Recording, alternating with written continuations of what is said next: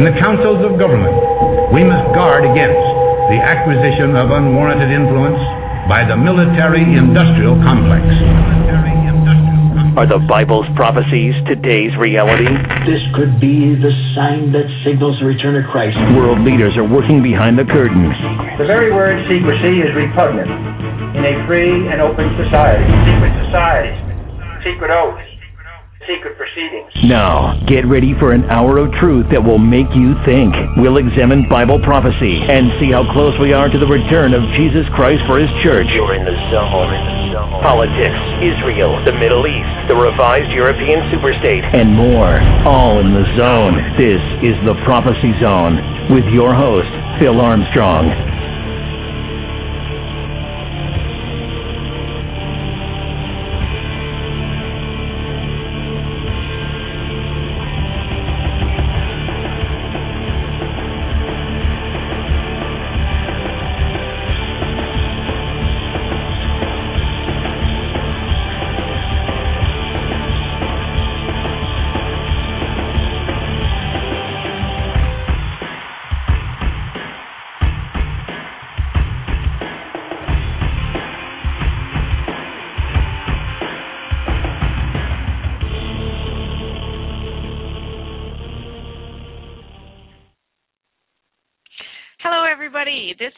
Brenda Johnson. I am the host of As the Day Approaches, and I want to welcome each and every one of you here today on this episode of uh, our show, of my show. I just want to thank you for joining me today. Uh, we are going to do the uh, next uh, section on the prophets of Islam, part two before I get into this, I want to uh, actually make you aware of a show that is a very fascinating show that I enjoyed doing on March 20th. Uh, is the roundtable, and you have the opportunity to listen to Phil Armstrong, Susan Puzio, Christine Weik, and myself discuss about last day's events, about what's going on in the world, about revelation, about false teaching. I really enjoyed this time that we had together, and I hope we can uh, do it again very soon. But join us and listen to an archived copy of this show and uh, hear what we all have to say. We are all hosts here on this um, Blog Talk Radio Prophecy Zone, and uh, we want to give you the best of the best, is what we have to offer. My focus on this show is on uh, prophecy, of course, world religions, uh, counterfeit Christianity, and religious tolerance or intolerance, however you want to define that. We are on a series of Islam, and last week we talked about I talked about uh, the prophets of Islam, and I introduced you to the the two types of prophets I can I consider um, speaking today. We're hearing a variety of voices, but there are two main sections of prophets from Islam that are speaking, and I really want to encourage everybody to listen to what they're saying.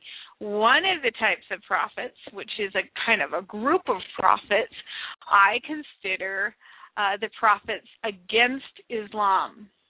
These are people who are actually warning the West, warning all of us who are kind of ignorant about Islam and what their uh, intentions are, what their religious beliefs are.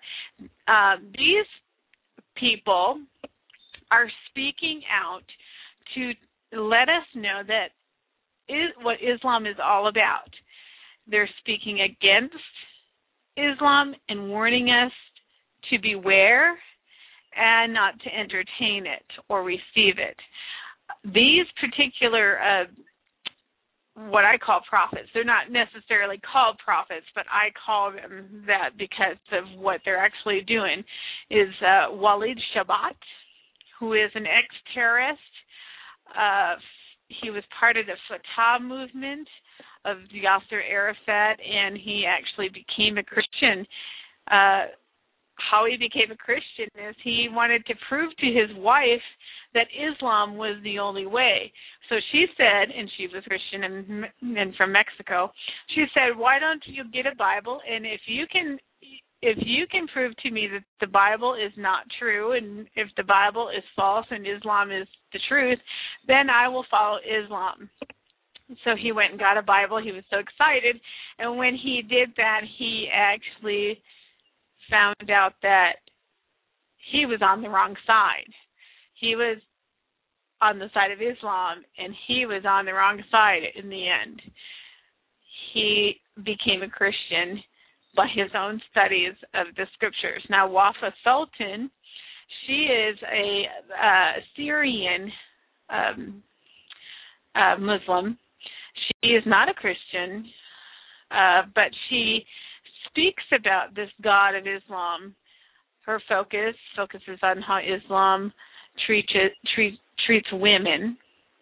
She also uh, believes wholeheartedly that it is Islam that is the problem and not the culture, but Islam, the message of Muhammad.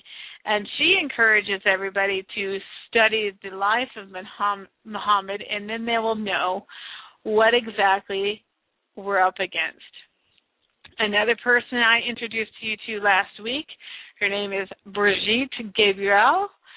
She uh, told her story. She is a Palestinian Christian who grew up in Lebanon in uh, during the war, civil war when Yasser Arafat and the, uh, the Palestinians came over to Lebanon to because they were kicked out of Jordan basically, and she uh, spent uh, most of her life in a bomb shelter because the very city, which was the Christian section of Lebanon in the south south of Lebanon, I can't remember the name of the city, uh, was being targeted as an at- attack zone for the Muslims.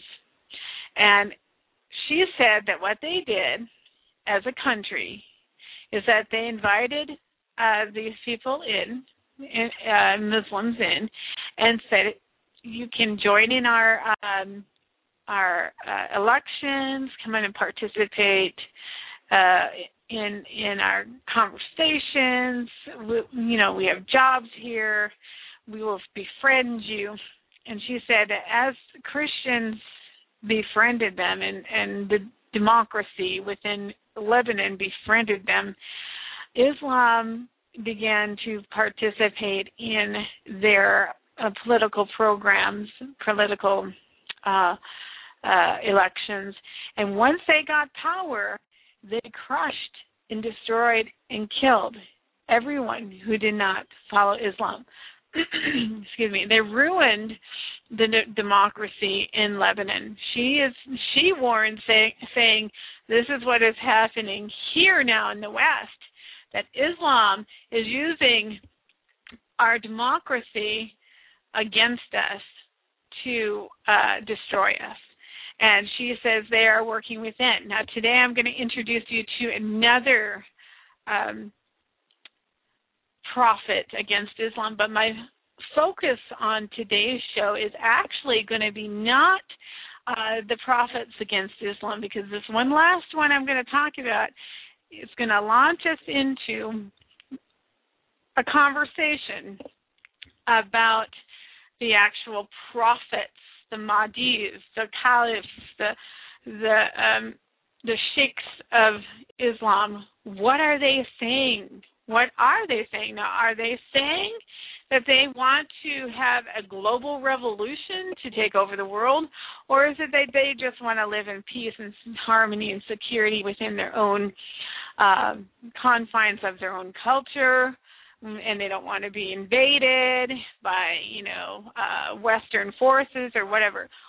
Or are they on the offensive to make the world islamic under sharia law? So we're going to listen today, partly to the last one that I'm going to introduce you to of the prophets against Islam, but we're also going to listen to what um, these uh, other prophets, these actual prophets today, and some past. I'm going to give you a little bit of the Quran. I'm also going to define jihad a little bit for you today as we continue going in this study on Islam. To start off with, I want to read something to you from uh, a book and an author. His books I love.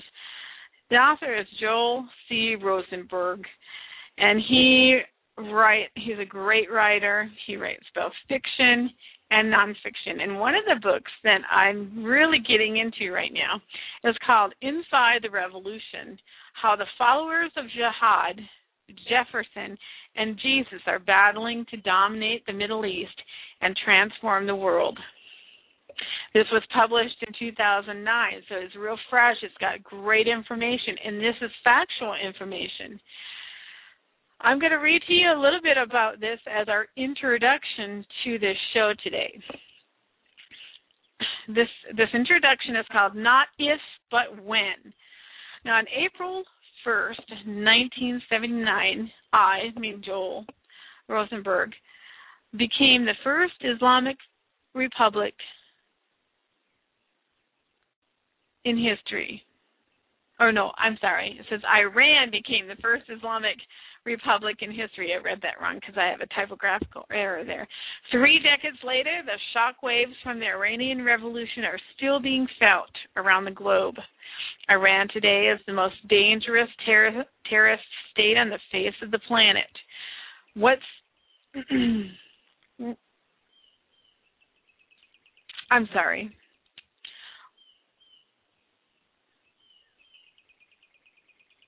Uh, are we rapidly approaching the most dangerous m- moment in history of, of the Iranian Revolution? Iran's senior leaders have taught in recent years that the revolution is now reaching its climax.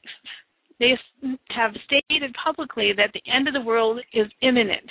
They have taught that the way to hasten the arrival or appearance on earth of the Islamic Messiah known as the 12th Imam or the Mahdi is to destroy Israel, which they call the little Satan, and the United States, which they call the great Satan.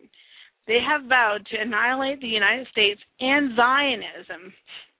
They have come to believe that Allah has chosen them to create chaos and carnage on the planet. The key leaders in Iran seem hell bent on accomplishing their apocalyptic, excuse me, genocidal mission. They are fervently, fervently trying to build, buy, or steal nuclear weapons. Iran is actively testing advanced ballistic missiles capable of delivering nuclear warheads. Tehran is building alliances with Russia, China, and North Korea, all nuclear armed powers, and has cooperated on the development of offensive and defensive weapon systems with those countries. Iran's leaders are building a network of thousands of suicide bombers ready to strike American targets. They are sending suicide bombers and other insurgents mother, uh, money and weapons into Iraq to kill Iraqis as well as American and coalition forces.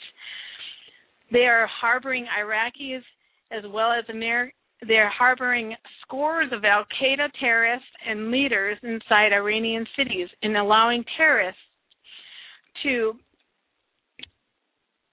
uh, to make leaders inside Iranian cities and to allow uh, terrorists to crisscross their territory. They are making concerted effort to enlarge the the reach of terrorist operations by building strategic alliances with other jihadist organizations, regardless of their theological differences.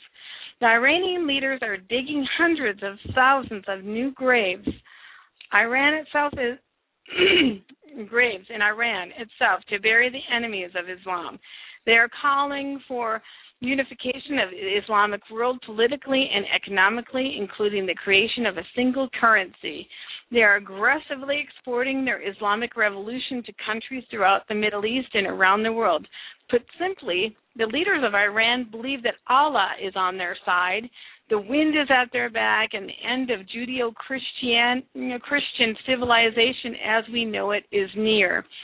Joel Rosenberg, you know, he goes on to explain that he believes God can and will change the course of history, that he is all that God is all powerful, and that the church might will be preserved. He doesn't he doesn't believe that necessarily that Christian what uh, Iran and Iraq and the Muslim world is saying that Christianity will end as we know it, but he he he believes that God can preserve it but he doesn't he doesn't necessarily believe that there it won't be without a struggle. He goes on to, say, that, um, with that said, the God of the Bible may have other plans.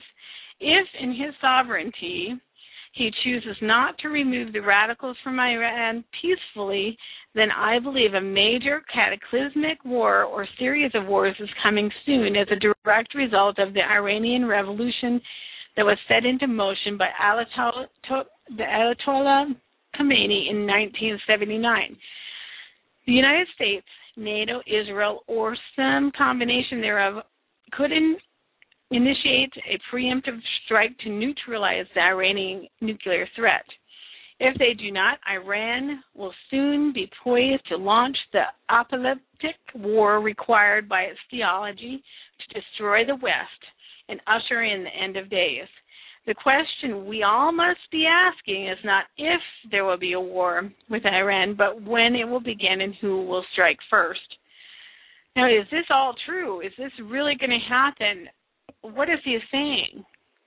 Well, something about Joel Rosenberg you need to know is that he really has an inside um, take on all of this, as he was he is very involved in politics and and um, is has been involved in worldwide um, information um, uh, that we security information that we don't have, and he is is really speaking out on this subject. It's quite interesting.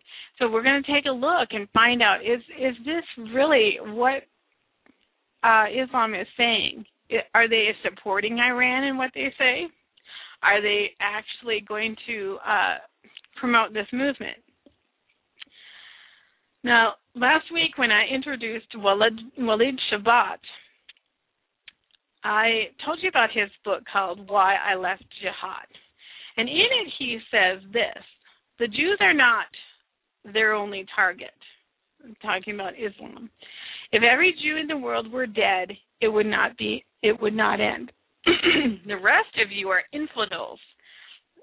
Too, the Koreans, Japanese, Britons, anyone, even other Muslims who don't adhere to the cult of violence. The motto is Islam to the world, the earth, they claim belongs to Allah and His Prophet. So he, being part of that movement himself, is actually saying, you need to listen. Listen to what we're saying and he says that he is out to destroy especially Christian and Jews, but he is also out to they're out to destroy any of the other nations. So now, before we go into what this all is all what this is all about, excuse me, I think I'm having some allergies um, attacking me today. I have my house open. I'm in Missouri. It's really nice today, and I have my house open. So if you hear that I'm a little congested, it's probably because I'm reacting to to um all the things blooming outside because it's spring. So if I have to clear my voice or if I sound a little bit raspy, please be patient with me. Okay, now we're gonna. I'm gonna introduce to you the uh, other, the last prophet against Islam. His name is Musab Hassan Youssef, and some of you may have heard about him, but he is um, he was born in 1978, and his name actually means Joseph. Um, he was born in in a Palestinian as a Palestinian, and he is the son of a Hamas founder and leader, Sheikh Hassan Youssef. Now, from 1997 to 2007, he worked undercover for Israel's, inter- Israel's Internal Security Service, Shin Bet, that considered him the most valuable source within Hamas leadership. The information Youssef supplied prevented dozens of suicide attacks and the assassination of Israelis and exposed numerous terrorist groups. Now, Youssef has since converted to Christianity and moved to California. So he he left um, his home place in Palestine, which he lived in Ramallah, which is outside of Jerusalem. He didn't grow up there. He grew up part of his life um, in another small town, but he now has uh, left Israel and is living here in the United States. And he wrote a book uh, that he calls uh, "Son of Hamas," and it's really good. He tells a lot about what um, Hamas is like and what about terrorism is like. Now, now his request for political asylum in the United States was granted pending a routine back check. You know, so he was granted it in, in just just as recently as June 30th, 2010. There was some kind of conflict of maybe that he would be deported because of the fact that he was a son of Hamas.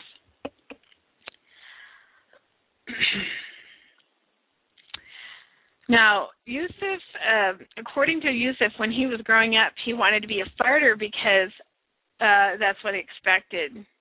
You know, from all Arab children, he was supposed to do that. And um, he was disparaged by all the violence and by the killing. And I think what really um, made him change his his mind and go investigate the Israelis is that he was actually going to be a spy within the Israeli compound for Hamas. And the treatment, though, he saw in prison when he was in prison of Hamas uh, soldiers and Hamas fellow um, comrades torturing other Hamas uh, people really showed him the wrong way what Hamas was about. So when he went to work undercover for Hamas within Israel, the Israeli intelligence, he saw a completely different way that they related to him compared to how Hamas related to their own people. And he ended up actually being a spy for Israel instead of Hamas. And he his father now excuse me, his father now has um disowned him. But in his book I wanted you to to, to hear what he has to say about his mission today. And he writes his opening um, dedication is riveting. My family, I'm very, and this is what he says My family, I'm very proud of you. Only my God can understand what you have been through. I realize that what I have done has caused another deep wound that might not heal in this life, and that you may have have to live with the shame forever. I could have been a hero and made my people proud of me. I knew what kind of hero they were looking for a fighter who dedicated his life and family to the cause of a nation. Even if I was killed, they would have told my story for generations to come and been proud of me forever. But in reality, I would not have been much of a hero. Instead, I became a traitor in the eyes of my people. Although I once brought pride to you, I now bring you only shame although I was once was one once the loyal prince, I am now a stranger in a foreign country fighting against the enemy of loneliness and darkness. I know you see me as a traitor. Please understand it was not you I chose to betray, but your understanding of what it means to be a hero. When Middle Eastern nations, Jews and Arabs alike, start to understand some of what I understand, only then will there be peace.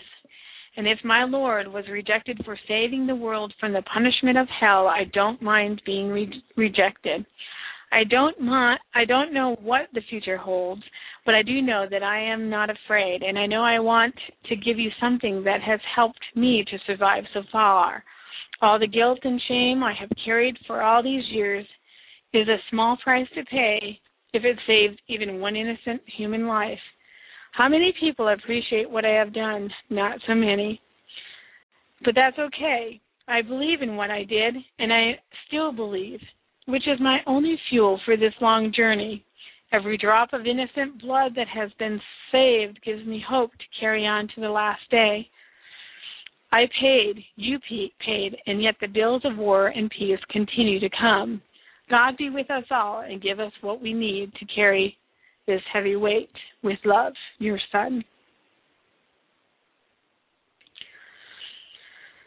He tells a story further and he says, Peace in the Middle East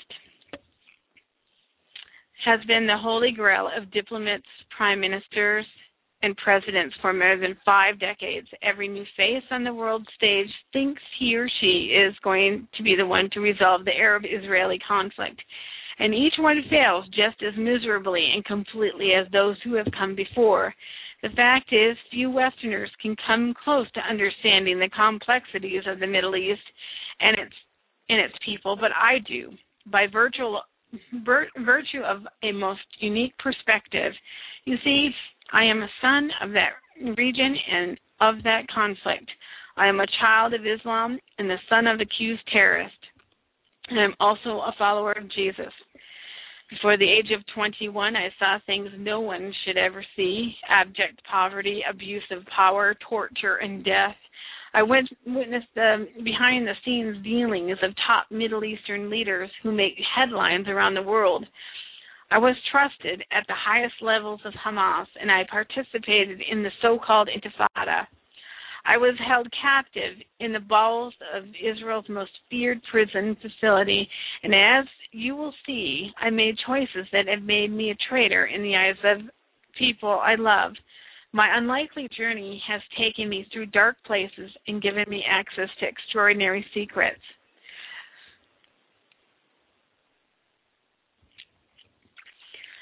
Yet he, in all this, he gives us a warning. He he ha- understands uh, from his own experience that what we are facing is uh, is more than just um, a religion it's an ideology. He calls it kind of like a ghost. How can you fight a ghost?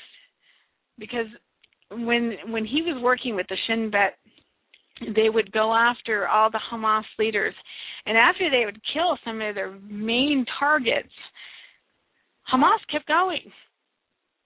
They didn't know who was pulling the strings. They didn't know who was behind it, but it kept going and kept going. They could not stop all the bombings, no matter how many people they captured, no matter how many people they put in prison, it kept going. They could not actually kill it.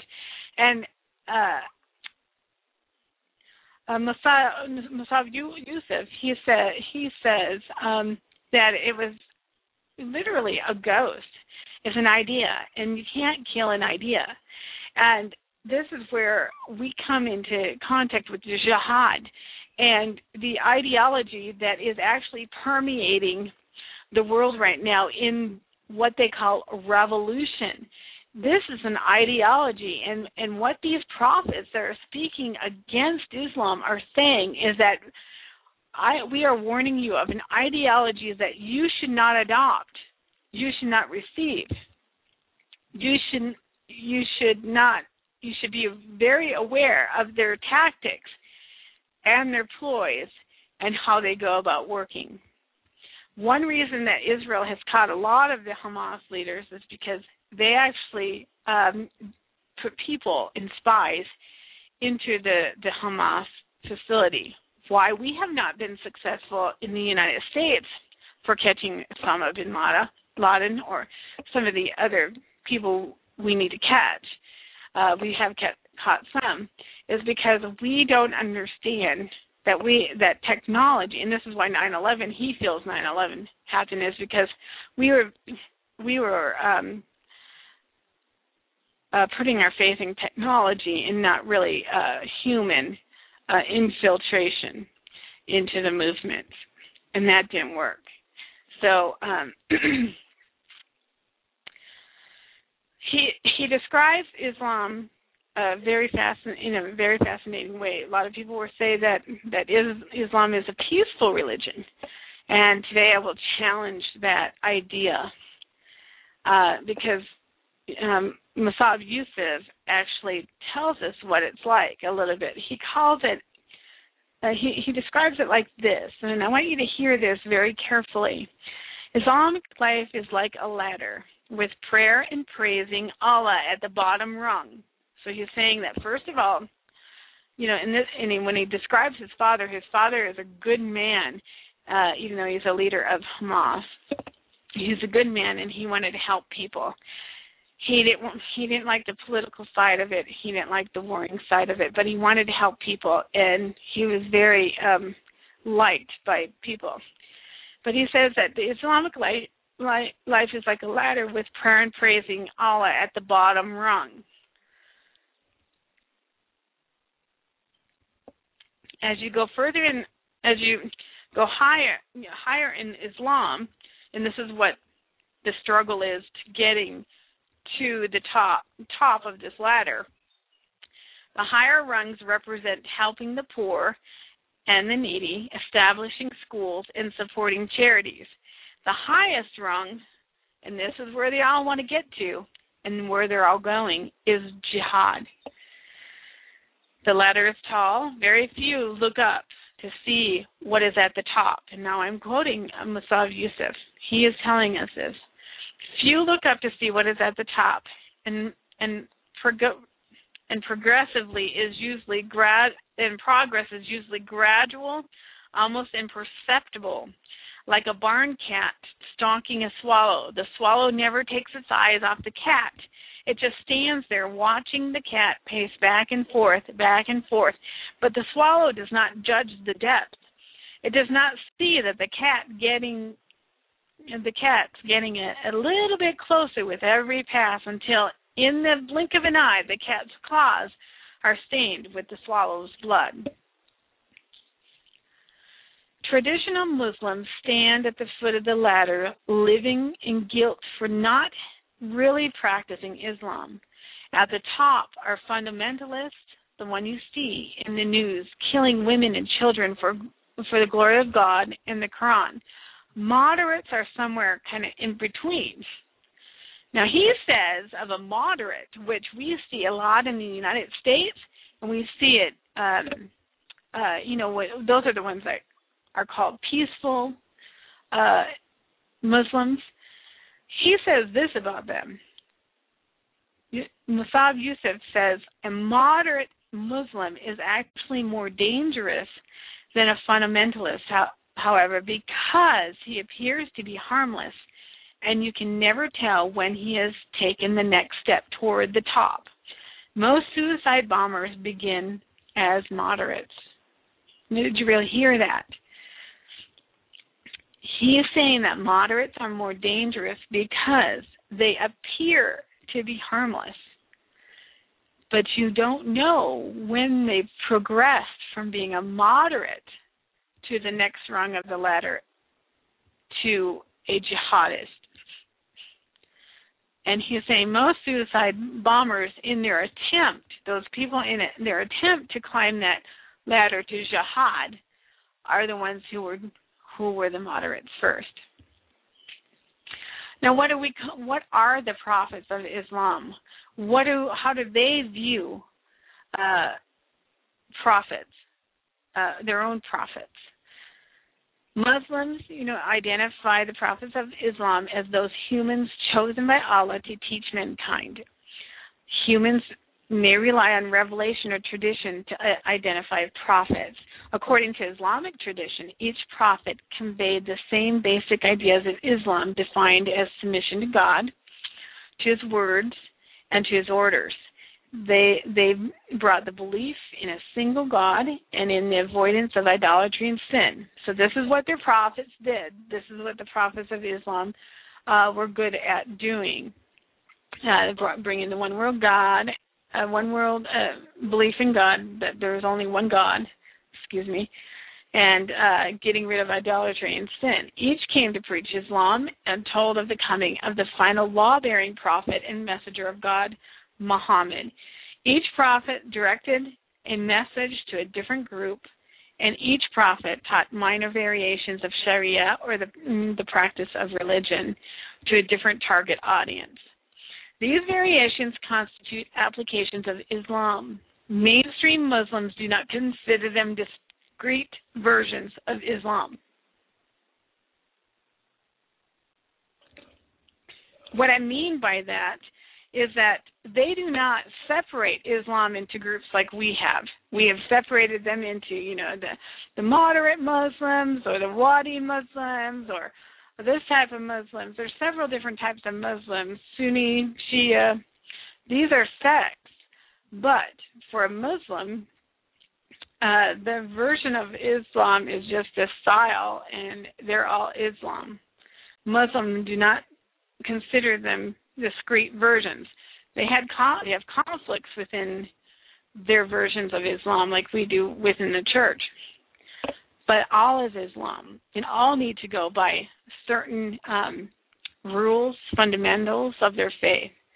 Islamic traditions hold holds that God sent messengers to every nation.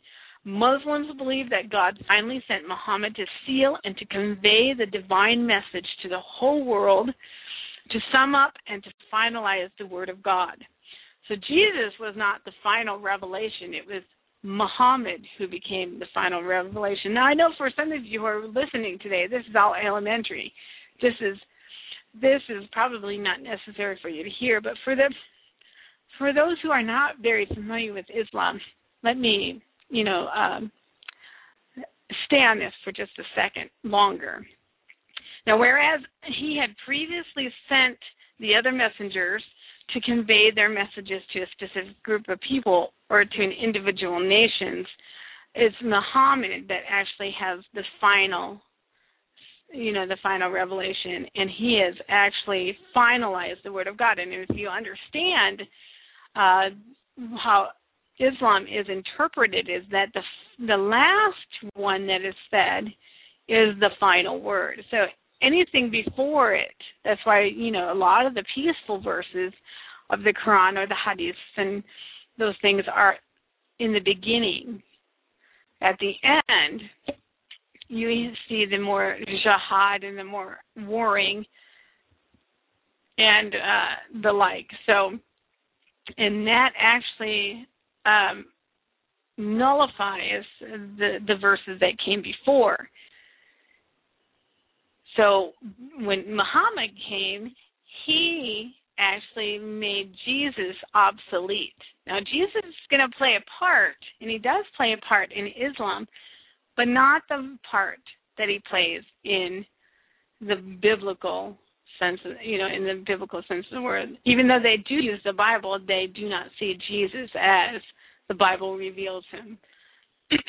Muslims regard Adamus, the first prophet, and Muhammad as the last prophet. Now, Adamus is Adam, the first man created. From the traditional interpretation of Muhammad's title, the Seal of the Prophets, is where you can get some of this information. Islam regards Jesus as the Rasul and sometimes as a Nabi because he received wahy revelation from God, through which God revealed the Injil, which means gospel, to him. Muslims have great respect for Jesus, known by the Arabic form of his given name of Isa, and for his mother Maryam. They do not, however, regard Jesus as the Son of God. Islamic theology recognizes as many as 200 and 224,000 prophets. According to the to Wheeler, the Quran identifies 25 prophets by name, starting with Adam, Adamas, uh, ending with Muhammad. Now, what does the Quran say about the prophets? The messenger believes in what has been revealed to him from the Lord, as do the man men of faith. Each one of them believes in God, his angels, his books, and his messengers. They say, We make no distinction between one and one another and his messengers. And they say, We hear and we obey. We seek thy forgiveness, O Lord, and to thee is the end of all journeys. Out, out of Alba Kara, and I'm not sure if I'm saying that correct. So you guys might not recognize it. Who know who know who knows this book? Uh, two two eighty five. now I'm going to list these prophets for you. Just a second. I'm going to list these prophets for you.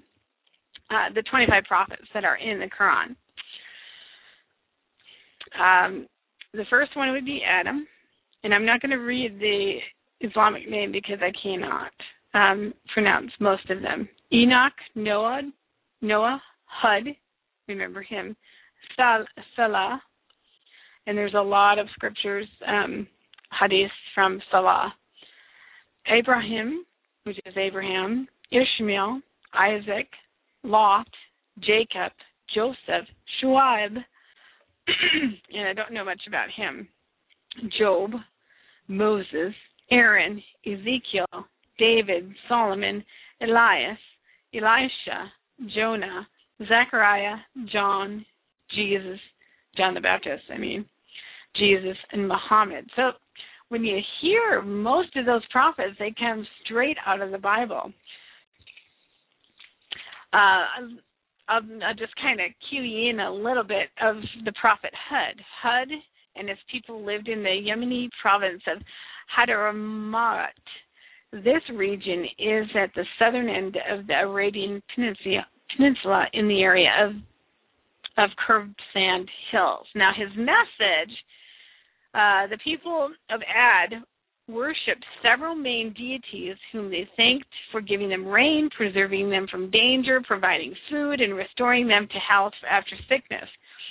Prophet Hud tried to call his people to worship the worship of one God. So you see this one God worship, to whom they should give thanks for all of their bounties and blessings. He criticized his people for their vanity and tyranny and called upon them to give up the worship of false gods. Now, if you heard me read that, it said um, he criticized his people for their vanity and their tyranny. Now, if you would think of jihad, you'd think tyrant. You'd think that they are actually out to destroy and kill. that has far more meaning than just going out and kill. Tyranny means that uh, be like a dictator who would come for his own benefit, to raise himself up for his own self, to oppress the people. And that is not how jah, um, um, jahid, I mean, jihad, sorry, jihad is works. And I'll explain that to you in, in, in a little bit. Um, vanity, they're very big on vanity of not having vanity in other words word world possessions and those things that please you you know like um uh the cars and the luxuries of life that distract us distract a person from pleasing Allah now the prophet Salah and he's he's kind of important to get to know because you will hear in a lot of the Quran and a lot of the hadiths uh, you will hear him quoted quite a bit. Uh, his exact time period when the when he existed, uh, preached, and you know, and preached is unknown, and he is believed to he came approximately 200 years after the prophet Hud. The carved stone buildings, which form much of the archaeological sites in Saudi Arabia, uh, date to approximately 100 BC to 100 AD. Other sources place Salah's story closer to 500 BC, so it's kind of up in the air when exactly he came. His message he tried to call his people to the worship of one God. There's that one God again, to whom they should give thanks for all their bounties. He called upon the rich to stop oppressing the poor. You hear that? He called the rich to stop oppressing, oppressing the poor and for an end to all mischief and evil. Now, I'm I'm pointing these things out: the vanity, the tyranny, um, um, the rich to stop oppressing the poor for a reason, because I, I want to bring these up later when we're talking about jihad and we're talking about what's happening in the world today. now, how do the Muslims honor the prophets? Muslims read about, learn from, and respect all the prophets. Many Muslims name their children after them. In addition, when mentioning the name of any of God's prophets, a Muslim adds these words to of blessing and respect. Upon him be peace. Alaihi salam in Arabic. And and they say this every time they mention a prophet's name. So I had I have actually violated Muhammad by not saying upon uh, peace upon, upon him be peace. Muhammad, the prophet Muhammad. Now, what is jihad? We're going to go into talking about what, how do the um, Muslims, how do those prophets, how does Muhammad, how does the Quran see jihad? Now we in the West, you know, uh, when in the West have been told that jihad means just struggle, to struggle with your faith as we are struggling as Christians. And it says uh, to to um, work out your salvation with fear and trembling, and that's what they uh, say that jihad means. But that is not how how the prophets of Islam define uh, jihad. one of the prophets, one of the sheikhs, um, I'm not sure if he's a sheikh, but his name is Abu Allah Mahdi Dude. It's spelled A D U L A L A M A U D U D I. So those of you who know how to say that can uh, show me up one of these days. What is jihad? So if you know if if Islam and I'm gonna I'm gonna quote exactly what they say it is, and I'm gonna explain it along the way because some of this might not be quite clear. When you when you actually study the whole thing, you'll know what they're talking about. So I'm hoping I can give you some insight into what they're actually saying.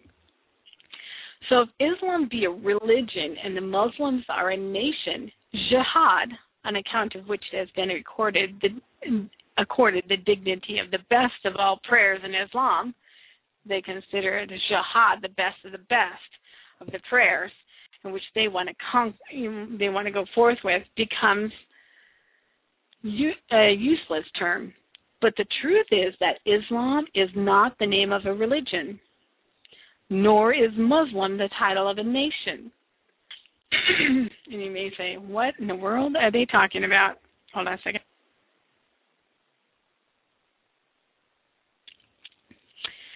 In reality, Islam is a revolutionary ideology and a program which seeks to alter the social order of the whole world and rebuild it to the conformity with its own tenets and ideals.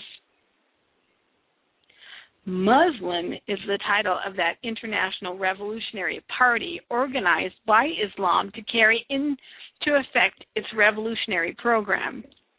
And jihad refers to that revolutionary struggle and utmost exertion which the Islamic Party brings into play to achieve its objective. Now let me explain that for a minute.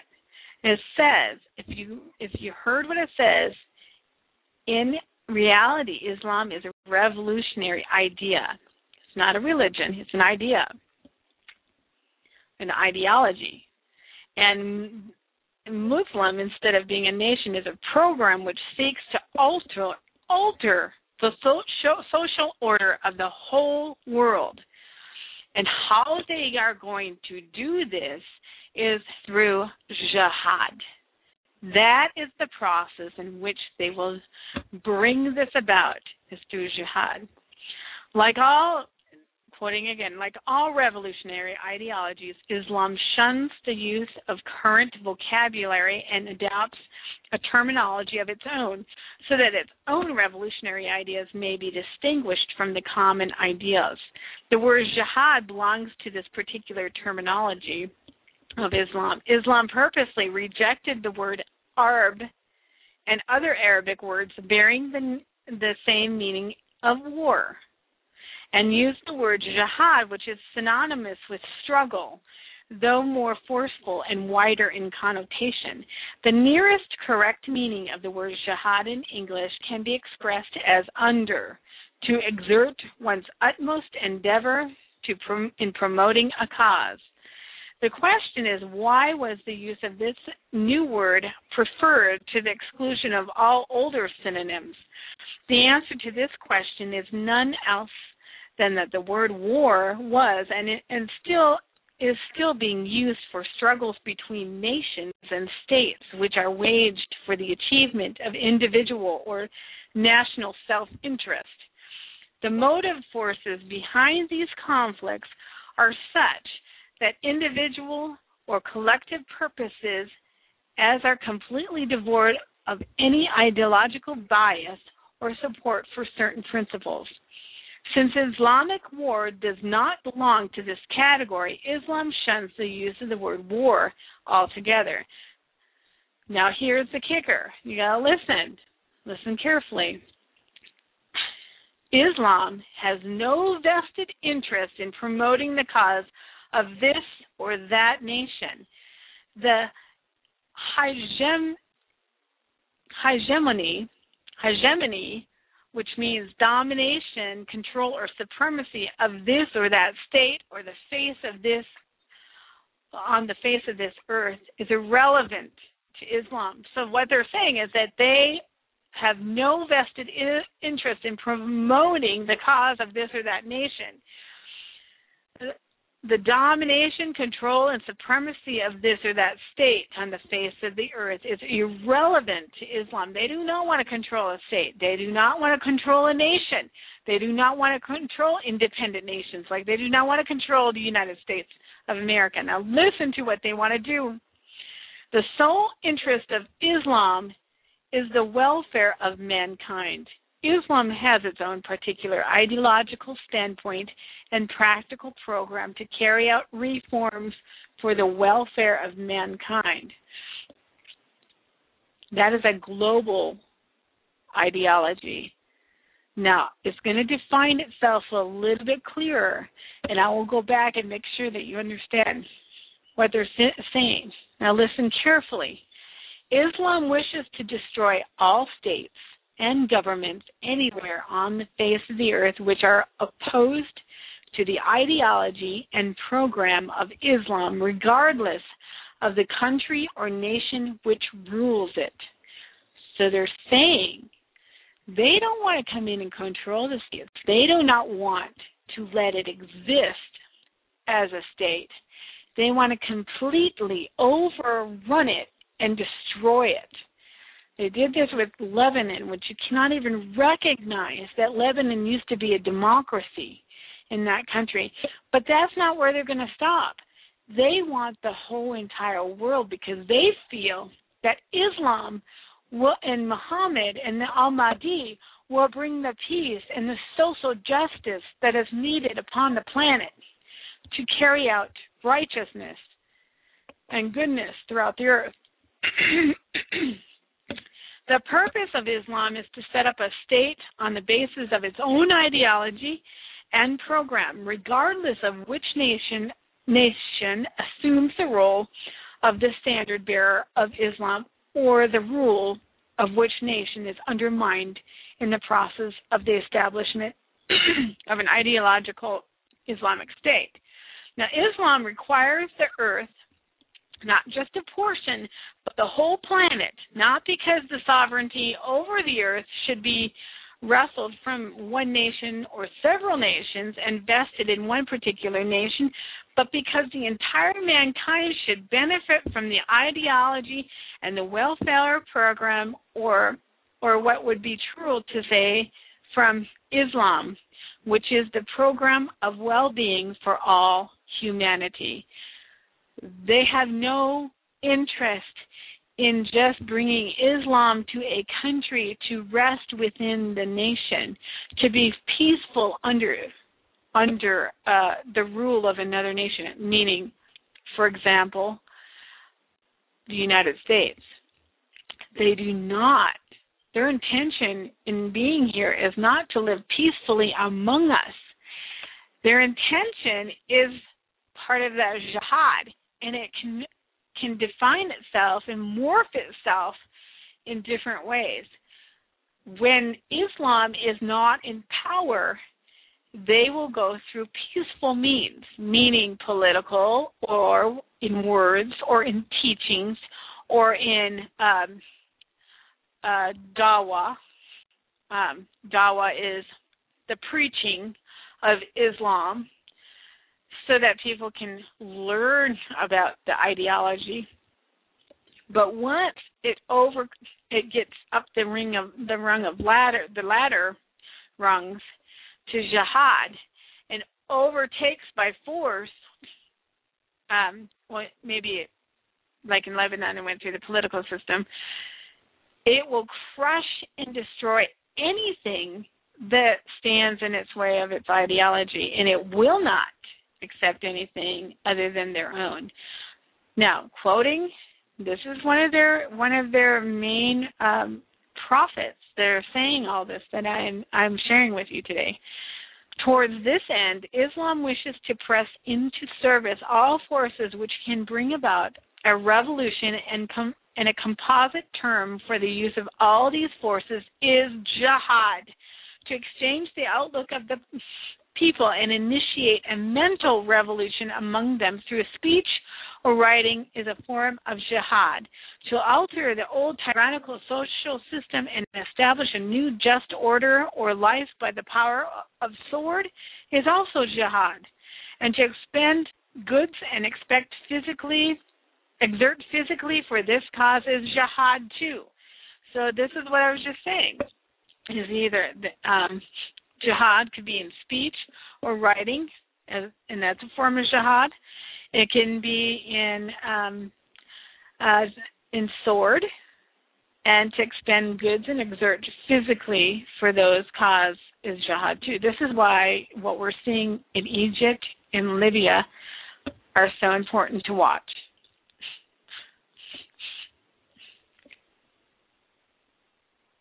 What has happened in Egypt is a form of shahad. They wanted to get rid of uh, um, Hosni Mubarak because he is a dictator. He is tyrannical for his own good and for the oppression of the people. He is not uh, under the dictates of Islamic ideology. He's under his own ideology and pushing for his own idea, ideological purposes. That is not Islam. Islam is for the ideological of the Islamic uh, belief, the Islam, Islamic ideology, which has to do with bringing about this message of Muhammad as the way to function in a society. And uh, Hosni Mubarak was not doing this. So they wanted to oust him in jihad, and how they did it was through peaceful protest. Uh, and and the Muslim Brotherhood is very much involved in that. By the way, the Muslim Brotherhood was birthed in Egypt. That's where the Muslim Brotherhood started. And next week we're going to talk about the Muslim Brotherhood and the Reign of Terror that is going to be a very enlightening show for all of those who do not understand what this group is all about. Uh, also, in Libya, what is happening is jihad. Uh, Muammar Gaddafi uh, is not one of them. He claims to be Islamic, and guess what? So was Sa- Saddam Hussein. He was of the Ba'ath Party. So so they didn't mind getting rid of Saddam Hussein. They don't mind getting rid of um, Hosni Mubarak, and they don't mind getting rid of Muammar Gaddafi, because these fellows and these leaders are dictators. They are not true prophetic prophets of Islam who want to establish the caliphate. They want to rule and they want to reign and they want to dictate. So what you see happening in Egypt and in Libya is jihad. This is uh, this is supported and pushed forward um, by Iran and uh, Ahmadinejad, and uh, it is a very dangerous movement, and it's coming for you, and it's coming for me. Our ideolo- ideology as Christians do not fit with Islam. We actually clash with Islam, and we are actually the big Satan, the United States, and Israel the little Satan. Israel will never conform to Islam. That's why they want to get rid of all Jews. And the reason they feel this way is because from the very beginning, when Muhammad first um, um, wanted to establish himself as the prophet, he went to the Jews to be accepted as one of their prophets. He claimed to be a prophet of God. And the Jews rejected him and said, You are not one of the prophets of Jehovah you are not from him, and we do not accept you. So instead, what Muhammad did is he started killing them. If they don't receive me, I shall kill them. And this is where he started with the sword. This is from the very beginning of his his uh, reign or his um, his prophetic life in, in, in the religion of Islam. Now, for the cause of God, the essential condition but and and here the prophet goes on. But the the the jihad of Islam is not merely a struggle; it is a struggle for the cause of God. For the cause of God is an essential condition for jihad in Islam. This expression is also part of the special terminology of um, Islam to which I, the, the the the prophet who's speaking, has uh, alluded to above. What I just read to you. what I just said to you.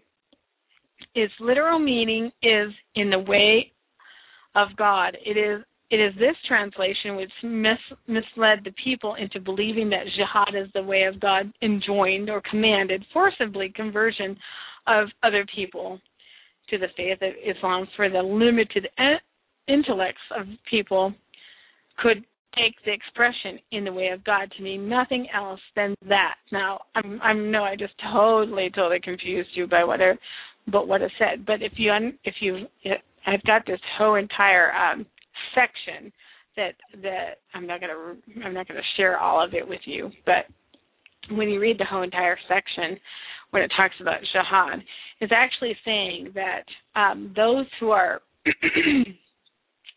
uh, misled uh, because they don't have the intellect are those who believe that struggle is not without force.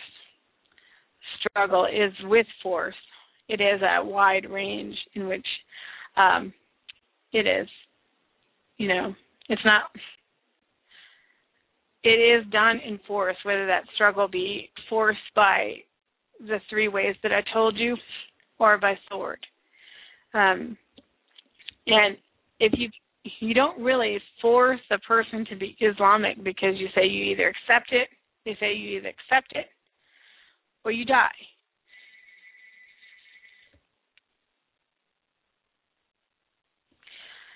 Okay. If you hear a phone ringing in the background, it's because I didn't take my phone off of uh put it on silent, so excuse it if you do hear it.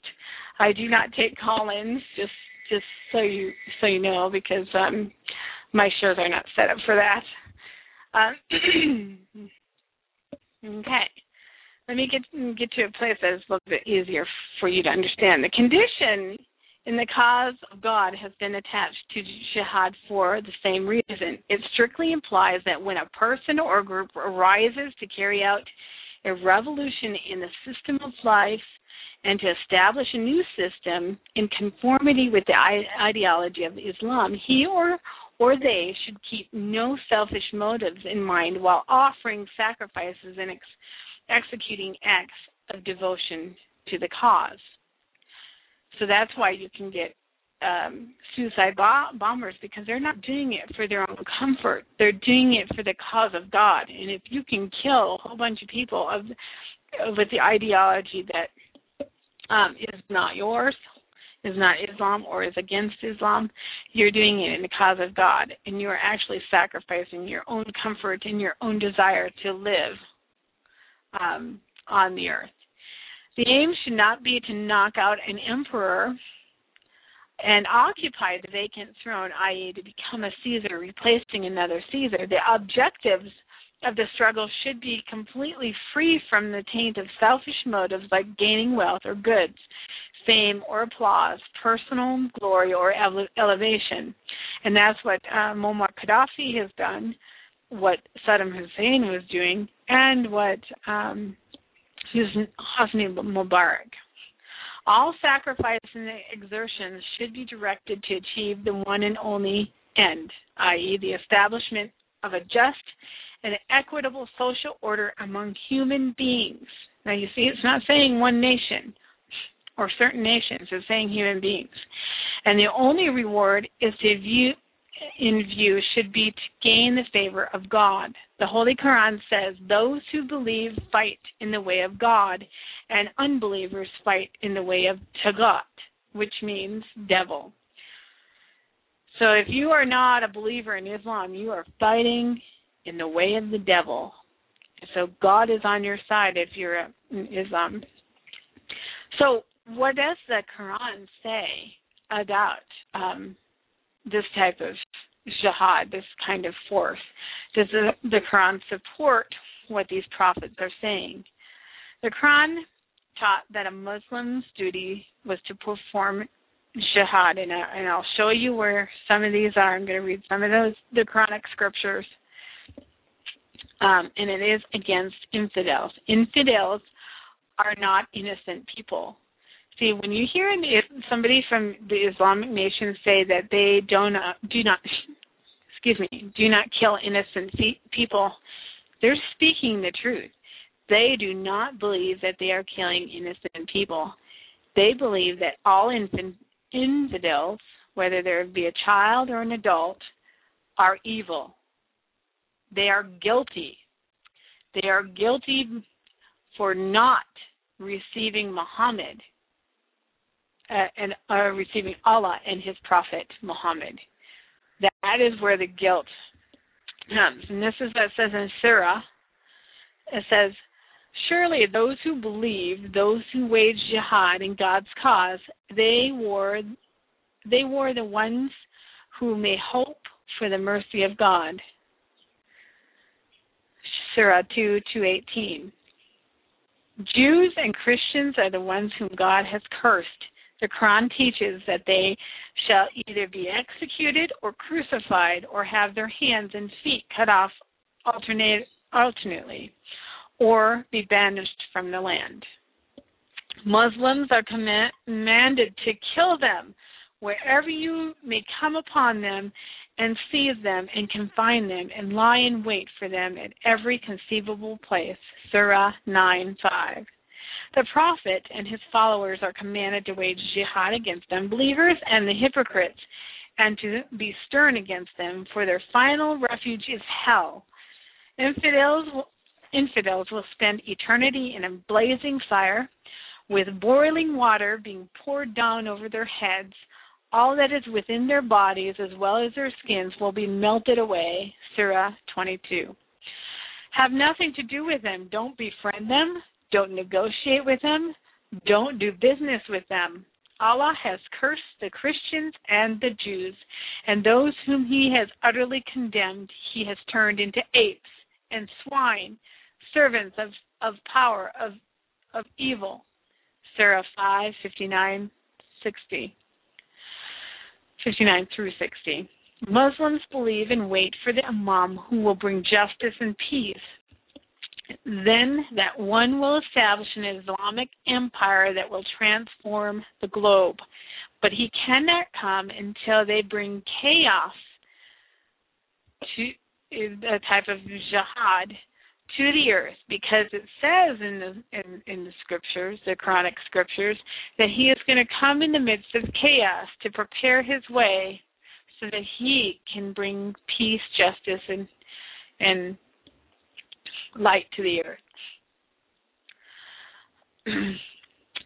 the the Imam Mahdi is coming. The world transformation will be called a revolution. Now, have you heard those terms? Revolution. Khomeini declared in 1980 to his fellow Shias. We must strive to export our revolution throughout the world. This is where it started to to raise up this revolution.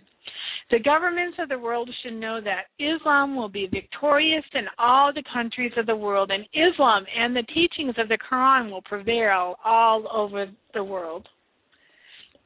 And the Holy Quran says, Whomever Allah guides has, excuse me, Allah guides has, uh, whoever Allah guides, sorry, is the rightly guided. But what does the Prophet, peace upon him, say to those who go astray, of those rebels who go far from the teaching of Allah? He says in Surah 1797, He will gather them on the day of resurrection, fallen on faces, blind, dumb, and deaf. Their refuge is hell, and every time it subsides, we will increase their blazing fire. The Quran says, The way the weighing of deeds on the day of resurrection will be the truth. Those whose scales are heavy with truth, good deeds. It is they who will be successful. As for those whose scales are light because of evil deeds, those are the ones who have lost their souls, causing them to travel toward the fire because they mistreated, they knowingly denied our signs. Surah 7, 8, and 9 prophecies and appearance of the Mahdi, as well as specific visions and blessings over people, are common right now.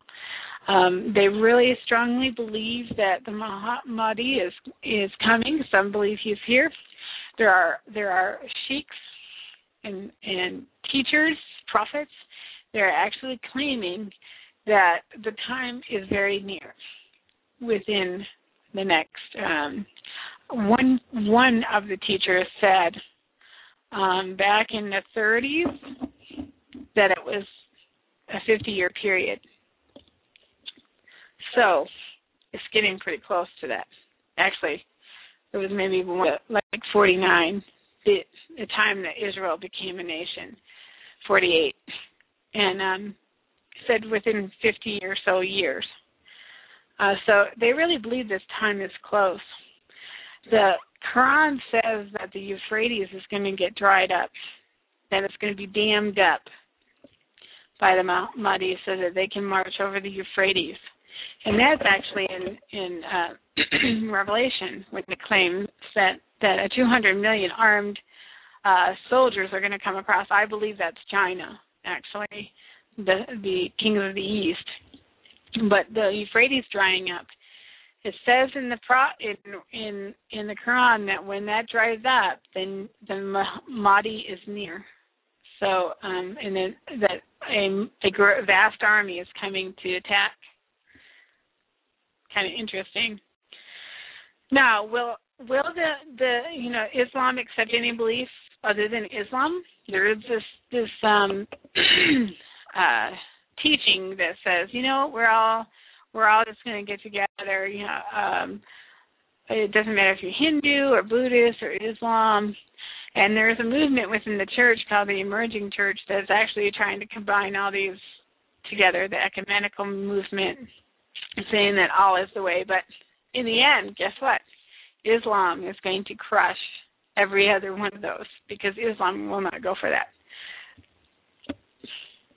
Um, now, I want want you to to learn something about the difference between the freedom of thought or the freedom of and the freedom of belief because there is a misunderstanding and they clarify it one of their um um Morteza Mutahari actually um, explains the difference between uh, the freedom of thought and the freedom of belief.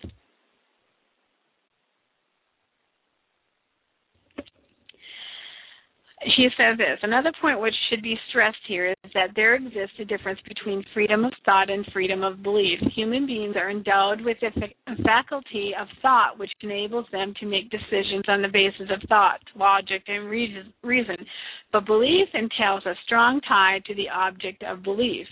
And by the way, numerous are the beliefs that are not based on thought, but are sheer imagination, a result of upbringing and habits, and which even molest human freedom. What we say, looking at things from, from the point of view of freedom, is that what mankind must have is freedom of thought. Yet there are some beliefs which are not in the least rooted in thought. They have their root in the mere dormancy in mere dormancy and stagnation of the spirit handed down from generation to generation. They are the essence of bondage, so that war fought for the sake of eliminating such beliefs. Did you hear that? So that war fought for the sake of eliminating such beliefs is war fought for the freedom of humanity, not war fought against it. So they're saying a war or a jihad, and of course they moved away from the word war because it actually entails a lot more than just war. Says that the elimination of such beliefs um, is actually bringing freedom to humanity because whatever that that thought process or that belief system is holding dear to is bondage if it's not Allah. A little bit of thinking would not allow him to engage in such an act. What he does is merely a reflection of the stagnation and dormancy which have appeared in his heart and in his soul, and which are rooted in blind imitation. This person must be forcib- forcibly freed from this internal from the internal chains which shackle him to enable him to think. So what are they saying? Did you hear what they said? This person must be forcibly freed from the internal chains which, chains which shackle him to enable him to think. So, those who recommend the freedom of imita- imitation and apparent freedoms, which in fact enchain the souls, such as the freedom of belief, are in error. What we advocate in accordance to the verse, La ikraha fidinin is the freedom of thought. So they do not allow the freedom of belief. You, and I are gone, according to Islam. Conform or die. Because you're actually, your thought process, they're saying, is um, distorted and evil, and you are not um, actually using your thought in an intelligent way. Now, what about Sharia law? Sheikh Muhammad Ibrahim al Mahdi says this The PI Constitution, moreover, formally adopted rigid anti democratic Islamic Sharia law Lest there be any doubt about its meaning, Islamic law carefully spells out institutional inferiority that has been forced on non Muslims by majority Muslim societies since the time of Muhammad. As Sheikh, as Sheikh Mohammed Ibrahim al-Mahdi explained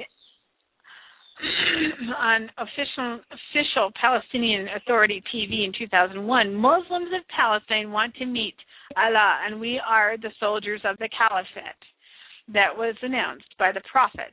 Therefore, the caliphate will be in accordance with the prophecy in In Jerusalem. That's their a temple in Jerusalem and in its surroundings. We welcome the Jews to live as dhimmis, but the rule in this land and in all of the Muslim countries must be the rule of Allah. Those from amongst the Jews and amongst those who are not Jews who came to this land as plunder must return humiliated and disrespected to their countries. Dhimmis um, means that um, uh, somebody who who um, non-Muslim who's subject of the state governed by accordance with Sharia law. Linguistically, the word means one whose responsibility has been taken. In other words, they, they don't have any rights. This has to be understood in the context of the definition of the state in, is, in Islam, which is different from the current definition of citizen of the state. The Dhimma is a theoretical contract based on a widely held Islamic doctrine granting special status to adherents of Judaism and Christianity and certain other non Muslim religions. People of the book. Dhimma provides rights of residence in turn for taxes.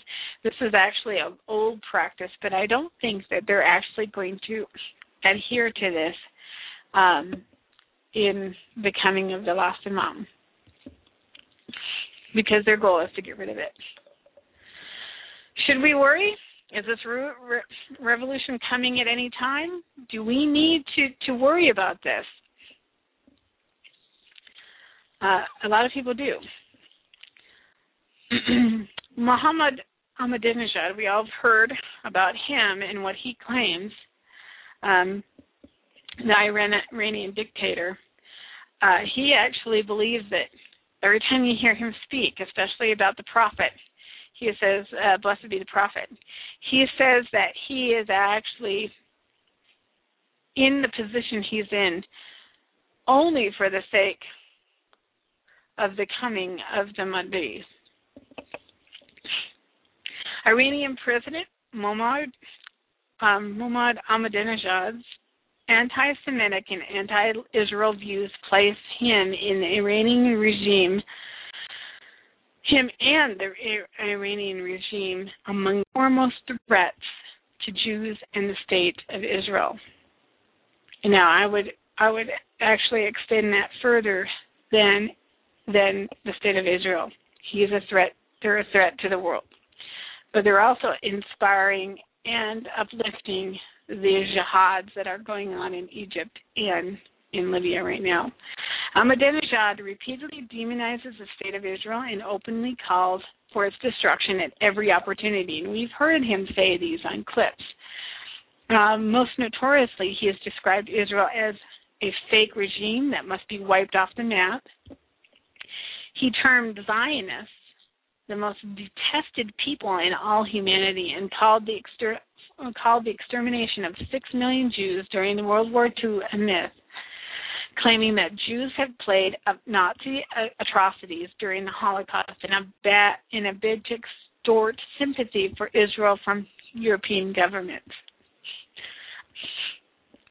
Ahmadinejad's virulently um, anti-Israel and anti-Semitic rhetoric and Holocaust denial are often matched by other Iranian leaders and the Iranian regime itself has continued to sponsor anti Zionism conferences and pseudo academic lectures and exhibits questioning the fact of the Holocaust. This report offers a selected year by year compilation of Ahmadinejad's um, statements on Jews, the Holocaust, and Israel in his own words. Now, I'm going to show you uh, with these uh, year this year by year compilation of what he actually said through the years or through these through his statements. And I may not do all of them but because we only have about seven minutes left. I really want to get to to show you something that's actually happening in the United States. So I'll read a couple of them for you. In October 14th, 2010, that wasn't very long ago, he said, You are the heroes that guard Lebanon's sovereignty. You have proven that there is no force in the world, that no force in the world can beat you. The resistance of the Lebanese na- nation, drawn from faith in God, can stand up to any Israeli force, planes, tanks, and ships. The Zionists planned to destroy this village, but it stood strong against the occupiers. The world should know that Zionists are mortal. Today, the Lebanese na- nation is alive and is and is a role model for the regional nations. The whole world should know that the Zionists will eventually disappear and Bint Jbeil will remain alive. This was at a rally in southern Lebanese town of Bint Jbeil, which borders Israel um, the day before, he said, We oppose the occupation and aggression and the crimes committed by the Zionist enemy and those who support it. Support it. And that was at a news conference with the Lebanese president, Michal Schuman.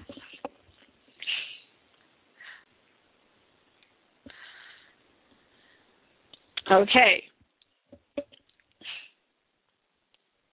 Now, this is what it says about the event of September 11th, 2001. He says at first, the event, and this is September 23rd, 2010.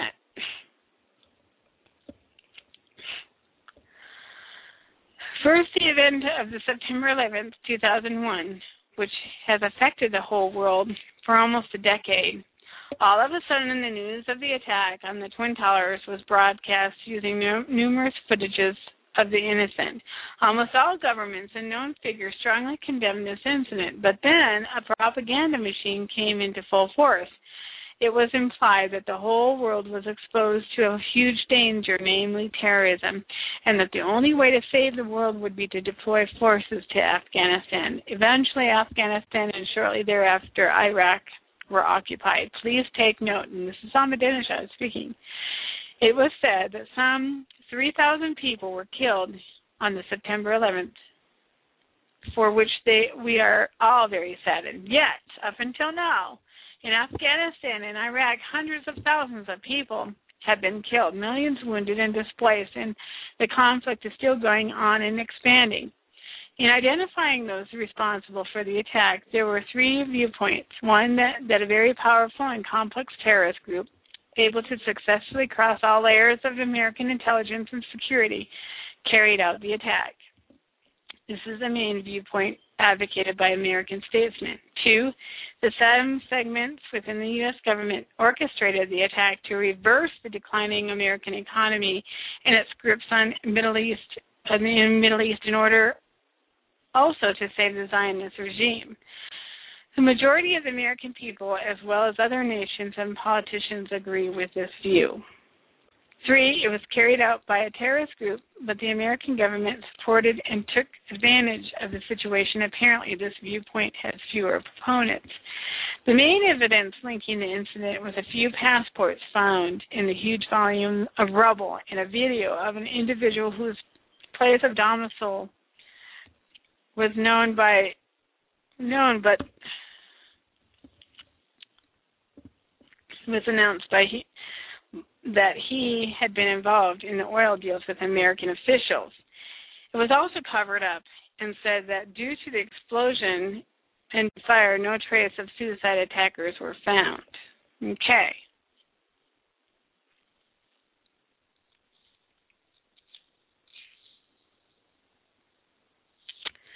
I'm trying to see which ones would be good that he said.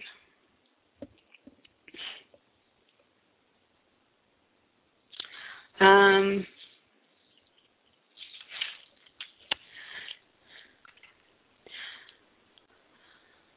if the Zionist regime wants to repeat its past mistakes, this will constitute its demise and annihilation. With Allah's help, the new Middle East will be be a Middle East without Zionists and imperialists.